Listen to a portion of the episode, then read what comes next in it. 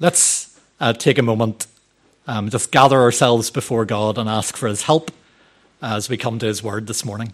Um, so let's pray.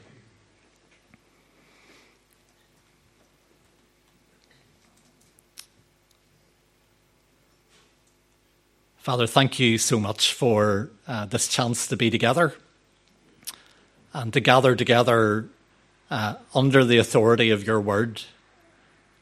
Um, Father, thank you so much for uh, the ways you've already spoken to us this morning and for the message that Jeanette brought us in the first half. Um, thank you that as followers of Jesus, we don't need to live overwhelmed by the brokenness of the world because Jesus has come to set us free from the fear of death and of the devil uh, and of all these things. Um, Father, help us to take that message to heart. Um, I pray that even this morning you would be setting us free from bondage and from things that hold us in slavery uh, as Jesus works in our lives by his Spirit. Um, and Father, I want to pray for us now as we embark on a new series, as we think about our everyday lives, uh, where we live during the week. Um, Father, I want to pray, would you come and speak to us by your word and by your spirit in a way that will give us new confidence and new hope and new faith uh, that will help us to see uh, our lives and our work and the people around us every week in a new way. Um, and Father, in a way that will make us more fruitful uh, so that we bear fruit in all kinds of good ways uh, where we live during the week. Um, would you come by your Spirit um, and apply your word to our hearts in a way that will make it fruitful? Um, we pray in the name of Jesus. Amen. Um, so, in terms of introducing the series, um, actually, a couple couple of words of sort of thanks or explanation. Um, first of all, thank you to Wesley uh, McGowan, who uh, I think it was about six months ago. Uh, Wesley handed me this book called Fruitfulness in the Front Line and just said he had a little seed of an idea that he wondered if this might be something it would be good for us to think about as a church. And I kind of set it on my shelf and thought, I'll, I'll think about that. But my, my mind and my eye kept getting drawn to it. Uh, and coming up to Christmas, I picked it up again um, and really, really felt that this, this is something we should dig into. So thank you to Wesley uh, for the, the idea, um, for prompting me uh, to think about this. Uh, the book uh, is a book by a guy called Mark Greene, who really has spent his whole uh, life and ministry focusing on this issue of uh, being faithful to God where we are during the week, um, what some people call the 9 5 window, uh, where you live kind of the rest of the time when you're not in church. Um, Mark Greene had an earlier book, uh, I always remember from when I was a student, called Thank God It's Monday, uh, which is a lovely, lovely title for a book. Um, but he's just he's done lots of really helpful stuff on this. So I'm kind of saying right at the beginning, if you go and read Mark Greene's book, you'll realize that I've stolen a lot of what I'm uh, talking about during the series. So I'm saying it at the beginning, so uh, that I'm, I'm, borrowing without shame uh, from lots of wisdom from Mark Greene. And sometimes I'll say that, but sometimes I might forget to say that. Uh, Mark Greene works for an organisation called the London Institute for Contemporary Christianity, and they produce lots of really good resources around these issues. And we're going to again use some of those resources, including little video clips and little things that we're going to give you to take away with you uh, which hopefully will just enliven uh, the series for us um, in lots of ways. So thank you to Wesley, thank you to Mark Greene and LICC uh, for inspiring uh, this. So, where do we begin? Let, us begin uh, with a story. Uh, it's a story about a young girl, probably no, no older than 13 when these events happened. she was living in a troubled time of kind of warfare in the, the land in which she lived.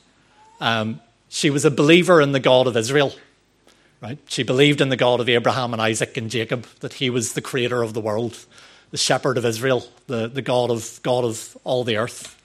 Um, and one day, an enemy raiding party came into her land from the east. This was common uh, in the turbulent times in which she lived.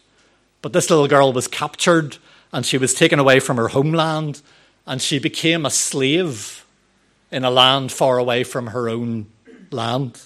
She was working for the enemy commander's wife. Can you imagine that?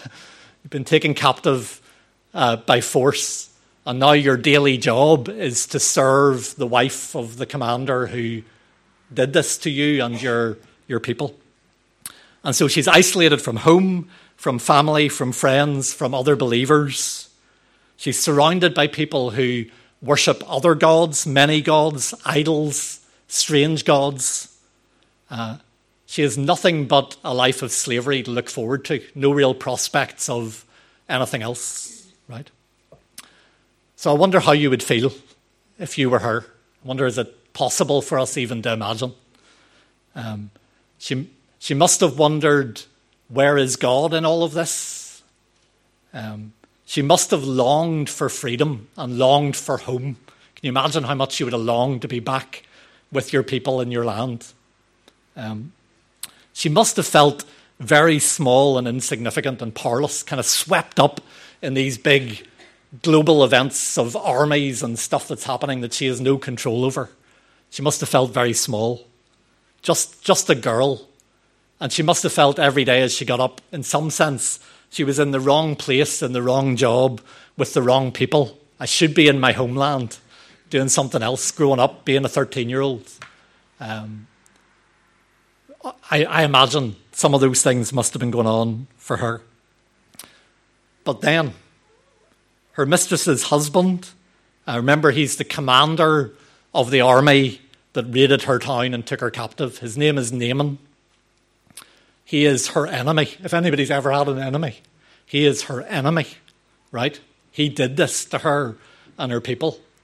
Um, and he has leprosy, which in that time especially was one of the most feared diseases of the skin that could destroy your whole life um, and make you literally alienated from society. Um, how does this girl respond? You can imagine lots of ways she could have responded. Does she see it as, as just punishment from God for his idolatry, this pagan idol worshipper? Um, does, he, does she think that's what he deserves for messing with God's people? Does she wish him a long and painful death because of all that he's done and to her and her people? This is what she does. She speaks one sentence. I think it's one of the most extraordinary in the Bible. Um, you can find it in 2 Kings 5 if you want to read it later on. But just one sentence. She says, If only my master would see the prophet um, who is in Samaria, he would cure him of leprosy. That's all, that's all she says.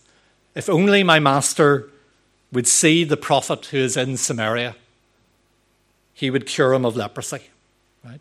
So you get the power, power of this story, right? She doesn't want to punish her enemy, but to bless him.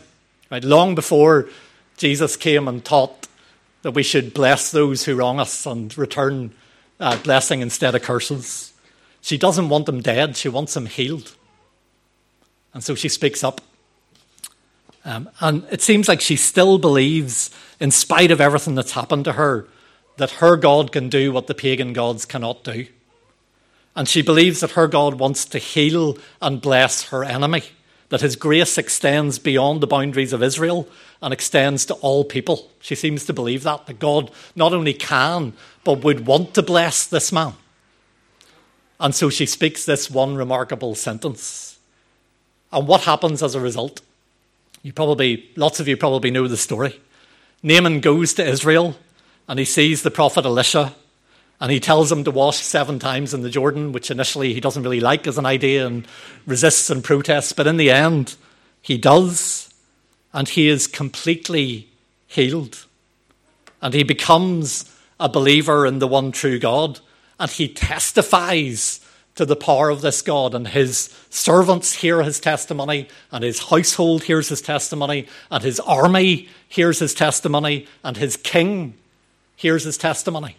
And all of that happens because one little girl speaks one sentence of incredible faith and courage in incredibly difficult circumstances. Um, they all come to hear there is a God in Israel who can do what no other God can do and who wants to bless all people on earth. Um, so, why are we beginning there? with that story of that little girl. Um, I, I, guess it's this that our hope for this series, my hope for this series, um, is that it will give every single one of us confidence that God can use you to make a powerful difference where you are, right? Right where you are right now in your life. Um, I'm kind of really aware when we start talking about this subject of being fruitful on your front line, there's some of us that find this easier than others to think about. Because maybe for some of you, you are right now in your dream job and you have that feeling of, I am in the right place at the right time and I'm using all my gifts and this is my calling and I have influence and I'm changing the world. Maybe some of you feel like that on a Monday morning. But there's also some of you who feel like you're stuck in the wrong place and you're longing for something different. You don't feel like your gifts are being used. You don't feel like you have much voice or much influence. And you get up on a Monday morning and you wonder, does it matter what I do this week? And I want to encourage you right at the start of this series you can make a difference where you are. And that's why we started with that little girl, because if that little girl, who's the definition of seemingly in the wrong place at the wrong time in a strange land as a slave, if she can have this powerful impact, then so can we. I wonder, do you believe that? That you can make a difference where you are right now, even while you're maybe waiting for something different or better to come along, you can make a difference where you are. So, let's watch a little video. Um, LICC have made a lot of little videos uh, to help us kind of engage with these issues. So, uh, this is just a little short one to maybe set the scene for what we're going to think about uh, during this series. So hopefully, video will play.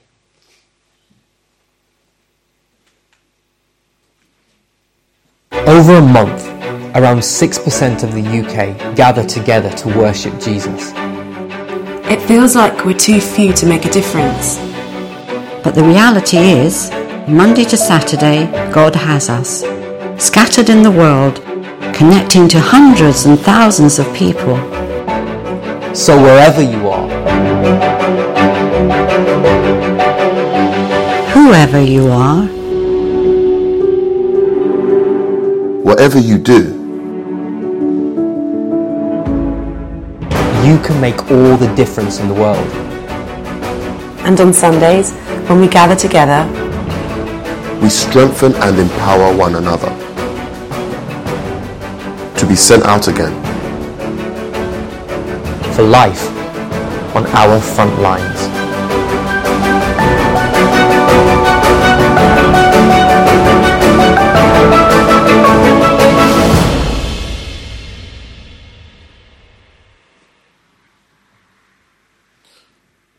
Okay.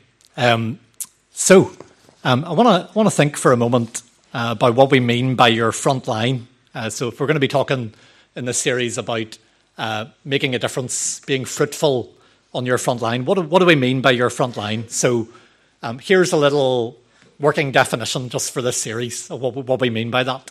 What we mean is the place of your everyday life and work.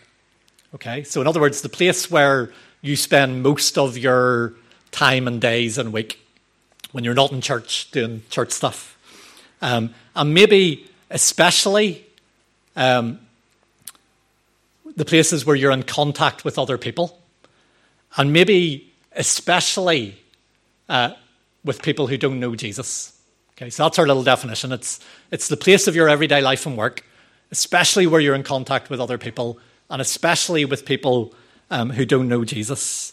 Um, so you need to think about uh, where that is for you. Um, for some of us, that's going to be very obvious. Maybe it's the place of our paid employment where we spend a big chunk of our week.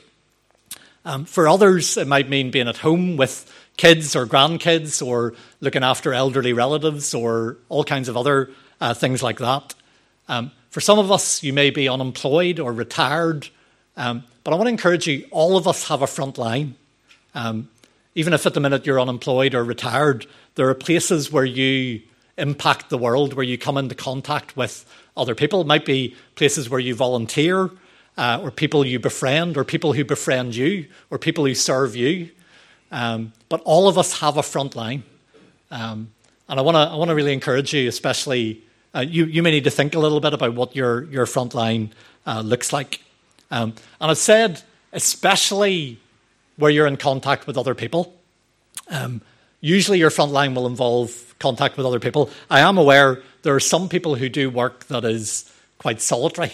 Uh, so I was reading a reading a, a, novel recently about someone who was a, a, lighthouse keeper on an island off the coast of Australia in the days before lighthouses were automated. Um, and so there's there's the definition of a solitary job, and yet a job that's all about saving the lives of other people, right? So his front line was quite solitary, uh, and yet was having a, an impact um, on the world. And I guess maybe today you could you can think of some jobs that might be like that. Uh, a writer or an artist might spend a lot of time by themselves, but their hope is that what they create will bless others. Um, maybe someone who's got a real calling to be an intercessor in prayer is going to spend a lot of time by themselves with God, but their hope is that that is having a huge impact uh, on the world. So I've said usually or especially contact with other people, but some people are going to be called to a front line that's maybe a little bit solitary at times. And I've said usually or especially where we contact people who are not yet believers in Jesus. Um, and I'd love us during this series to really think especially about those contact points that we have in our week uh, with people who, who, don't know Jesus yet. Um, but I, I don't want to narrow what we talk about just to contact with unbelievers because uh, some of us are going to be in a front line where we maybe are especially called to serve Christians in different ways. And you may be called to encourage those who are struggling and help those who are hurting and bring back those who have wandered away and help those who are new to the faith to grow uh, in, the, in their young faith uh, and all kinds of things as well. So I don't want to narrow fruitfulness to you can't be fruitful unless it's with an unbeliever, but we do want to maybe especially shine a light on those places in our days and our week where we've been placed in contact with people who don't know Jesus yet.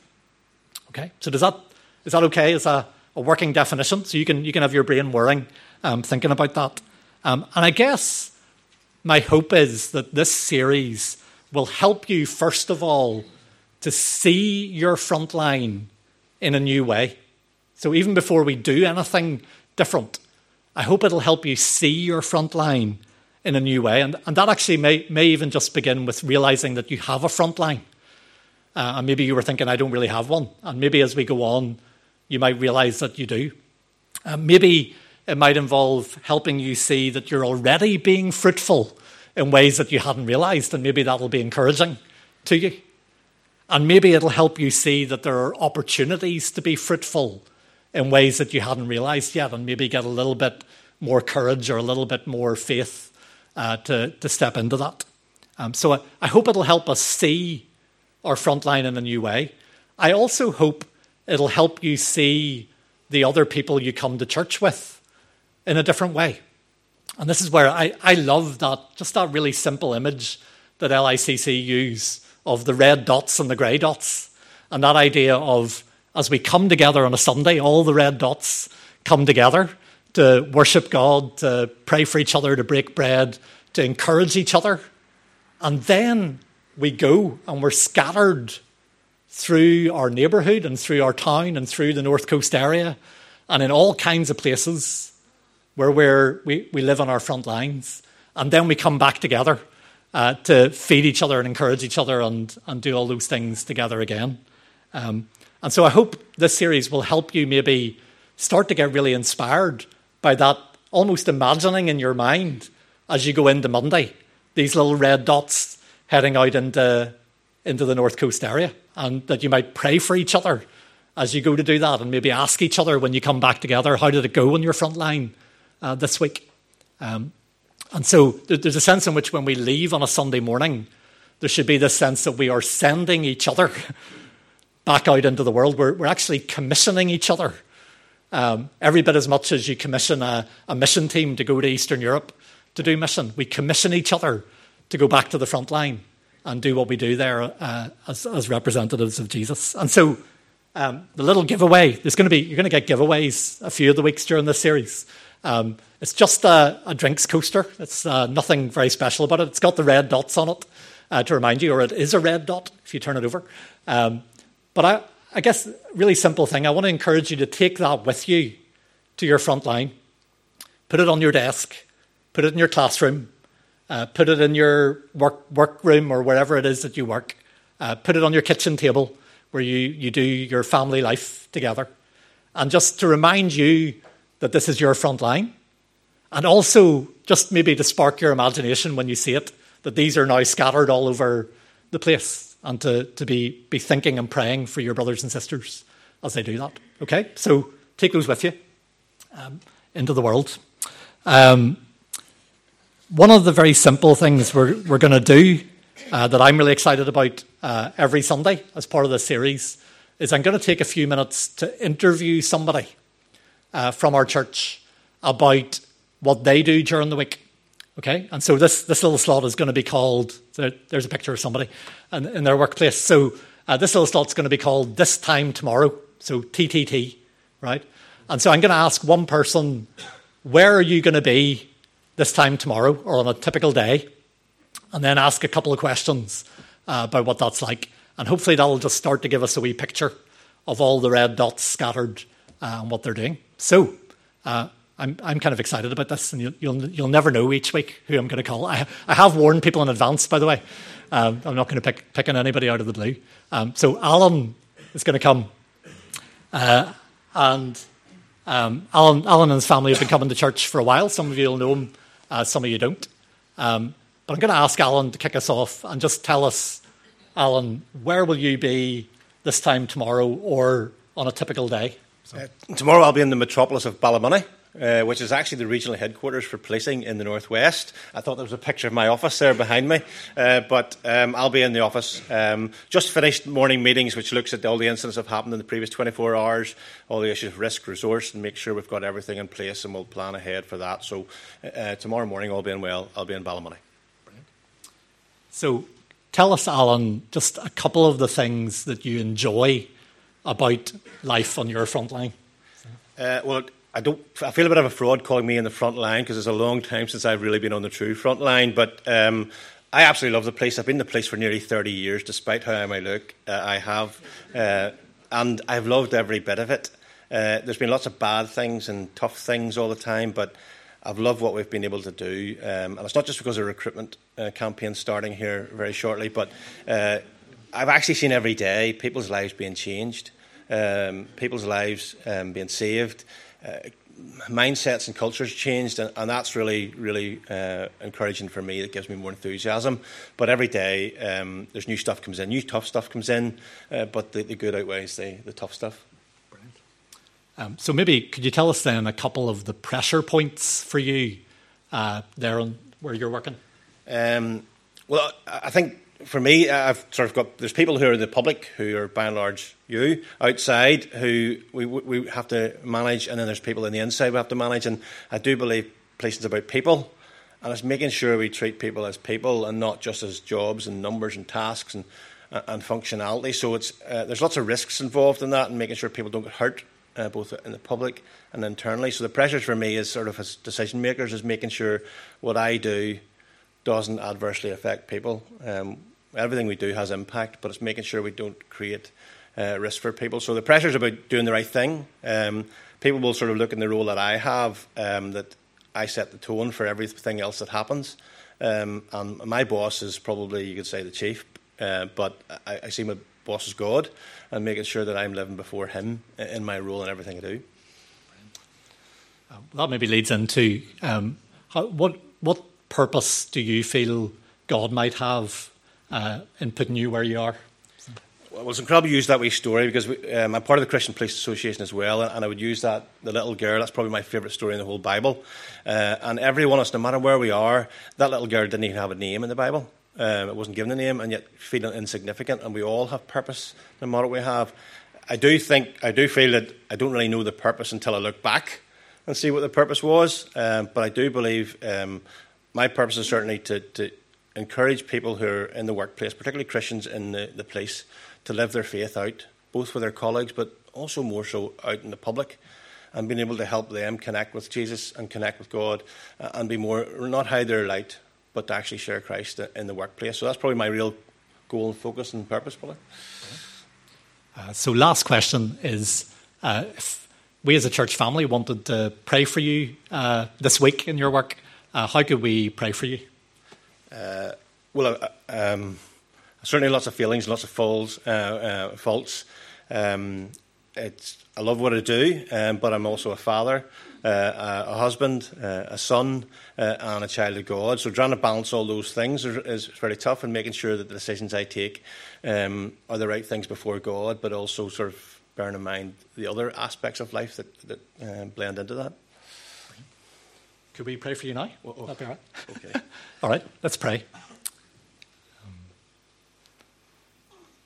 Um, Father, thank you so much for Alan. Um, thank you for uh, the gifts that you've given him and the personality you've given him. Uh, thank you for the place where you've put him uh, in his work. And Father, as a church, we want to pray for him this week. Uh, we want to pray that your Holy Spirit would uh, go with him into his workplace, that he'd be really aware of your presence this week as he goes into work.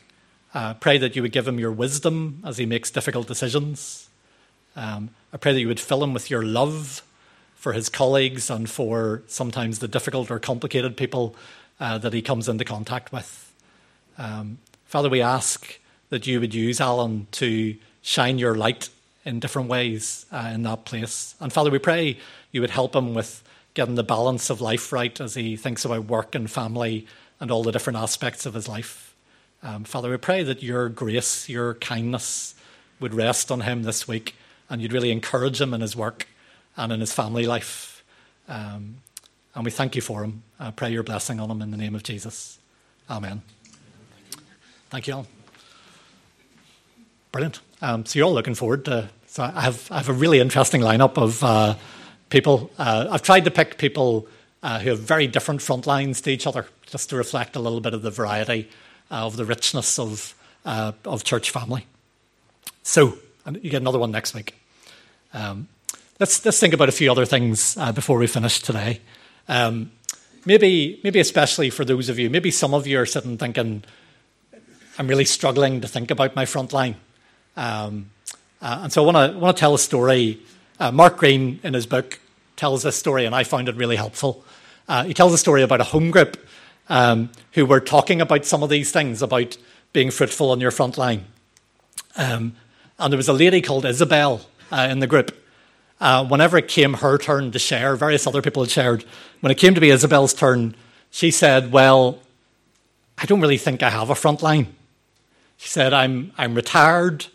I, I mean, I look after my husband, I look after my house, I do a few things at church, I see my grandchildren, but I don't really think I have a front line in the way that the rest of you do. Mark Greene says there was this kind of awkward silence when she finished as the group sort of wondered what to say. And then someone said to Isabel, they're probably grasping at straws, they said, Tell us about your grandchildren. And so she told them about her grandchildren. And then she said this she said, And the eldest comes to my house for Sunday lunch nearly every week. And she always asks about church and about the sermon, and we end up talking about it together. And someone said, How old is your oldest grandchild? She said, 23. And Mark Greene says, Something happened in that group as, as they started to see Isabel differently and started to talk about this together. And they started to open up together. And they realized nearly every Sunday, Isabel was having a significant conversation about church and life and the Bible and God with someone who's not yet a Christian, who's in the age group that the church in the UK is finding hardest to reach. Right? Um, and the group started to agree together we need to start praying for Isabel on her front line. Right? And the pastor who was present in the group whenever this happened started to think, and I love this, I better include something in my sermon at 11.30 that might help Isabel in her conversation with her granddaughter at 1.30. Isn't that brilliant? Because at least part of the point of being together at church, there's lots of reasons why we come together, but at least part of it is that we help each other and encourage each other and resource each other and release each other and inspire each other for life on the front line in the 95% of the week when we're not together. Um, and so Isabel started to see her frontline in a different way, and her, her home group started to see her in a different way, and, he, and her pastor started to see his congregation um, in a different way. Um, so I love that story. I hope that might uh, maybe help some of you as you're thinking about your frontline uh, this week. Um, but I want to give us just two, two little bits of scripture to take into the week, uh, just for the last uh, little bit. Uh, one of them, one of them's a slightly bigger chunk, and then the other one's a very small, just one verse. Uh, and the, the bigger chunk is this from Colossians 1, uh, one of my favourite passages. Uh, Colossians 1, verse 15 and, and following says, The Son is the image of the invisible God, the firstborn over all creation. For in him all things were created, things in heaven and on earth, visible and invisible, whether thrones or powers or rulers or authorities. All things have been created through him and for him. He is before all things, and in him all things hold together. And he is the head of the body, the church. He is the beginning and the firstborn from among the dead, so that in everything he might have the supremacy. For God was pleased to have all his fullness dwell in Christ, and through him to reconcile to himself all things, whether things on earth or things in heaven by making peace through his blood shed on the cross. And you noticed as I was reading it, we're just, I've, I've wanted to highlight especially just those two little words that keep cropping up all the way through. All things, all things, all things. Um, and the really simple reflection on it, I'm not going to unpack this whole passage, don't worry, um, is simply this that all things matter to Jesus, right? All things matter to Jesus. Why? Because all things were created by him and for him, and all things are held together moment by moment by him. And he is at work in the world, reconciling all things to God, healing whatever is broken in our world, making all things new, as it says in Revelation. Um, so everything is included, right? Jesus cares about every inch of creation. He's involved in every little corner of creation. And that includes the little corner where you spend most of your time and your days. And He wants to bring blessing and reconciliation and new creation in that little corner as well as in all the rest, um, in your everyday, on your front line. Um, and so, part of this, every time we read Colossians 1, it should be saying to us, we need to stop the nonsense of dividing life into the spiritual over here and the secular over here, as if we could do that. Um, where we say the spiritual is about church and prayer meetings and going on mission teams to other parts of the world, and the secular or the ordinary is over here. Um, Colossians 1 reminds us everything is spiritual, right? Because Jesus is present in every corner, and he's involved and he's at work in love and in power uh, wherever you are. Your, your ordinary front line is an arena in which Jesus is present and Jesus is already at work. You and I just need to have the eyes to see it and then to start joining in with what he's doing. Um, one, one of my favourite lines from a song, a guy called Pierce Pettis, very simple line. He says, Everything matters if anything matters at all. I love that. Everything matters if anything matters at all. Um, but the other thing with Colossians 1, um, when you read Colossians 1, it kind of takes you into this kind of big picture, kind of blows your mind with the, the, the scale of what God is doing in the world through Jesus um, that involves the whole cosmos. Um, but at the same time, it makes us realize that if, if all things matter to God, then that also means that little things matter to Him.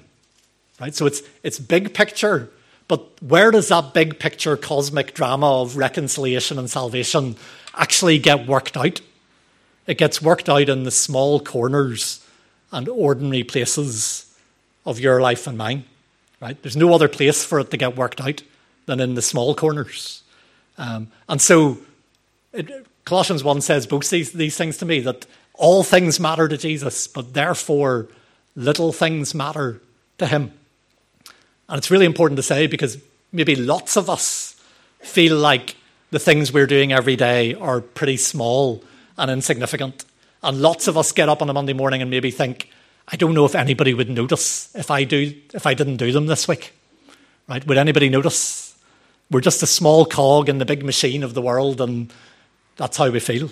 Um, that's why I wanted to start the series with the little girl uh, in Second, Second Kings 5. In God's hands, a little can have a powerful impact, right? And that's all through the scriptures, isn't it? So one sentence spoken by a slave girl and sends out these ripples through an army and a nation, right?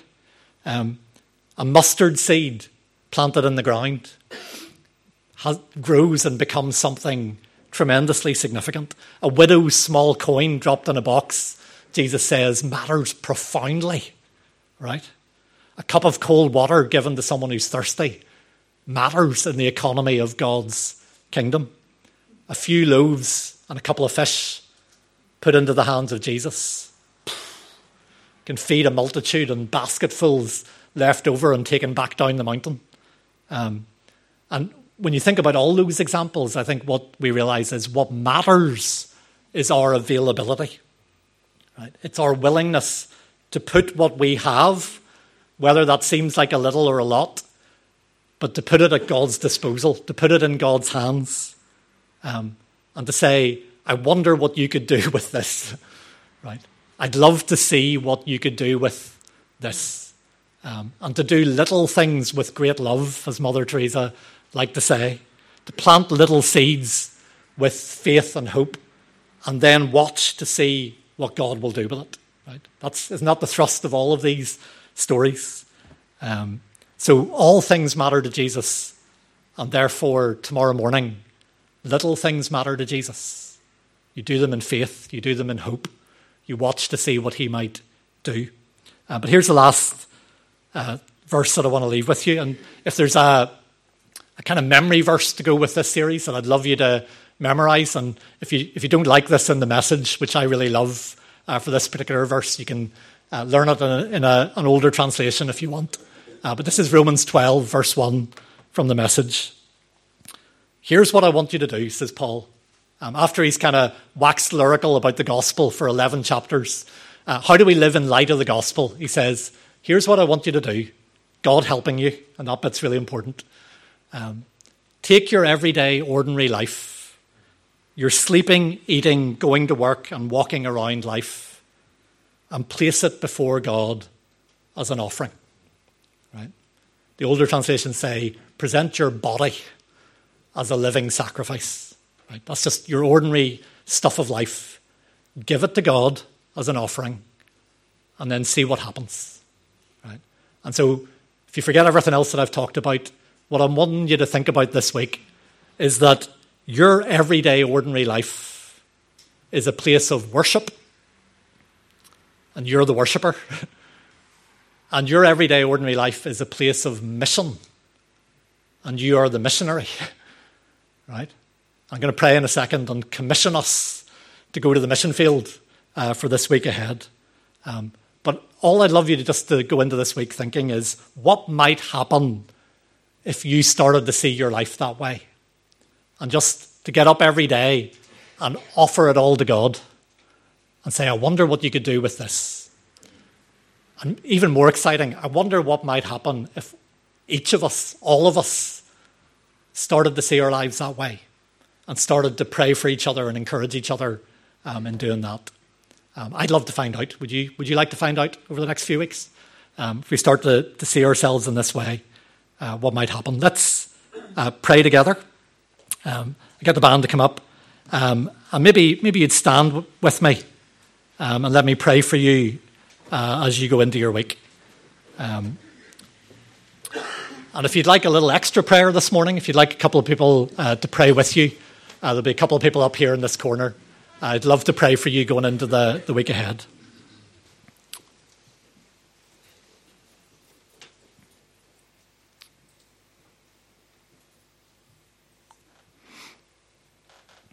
Um, Father, thank you so much that as we go into this week, uh, we don't go alone.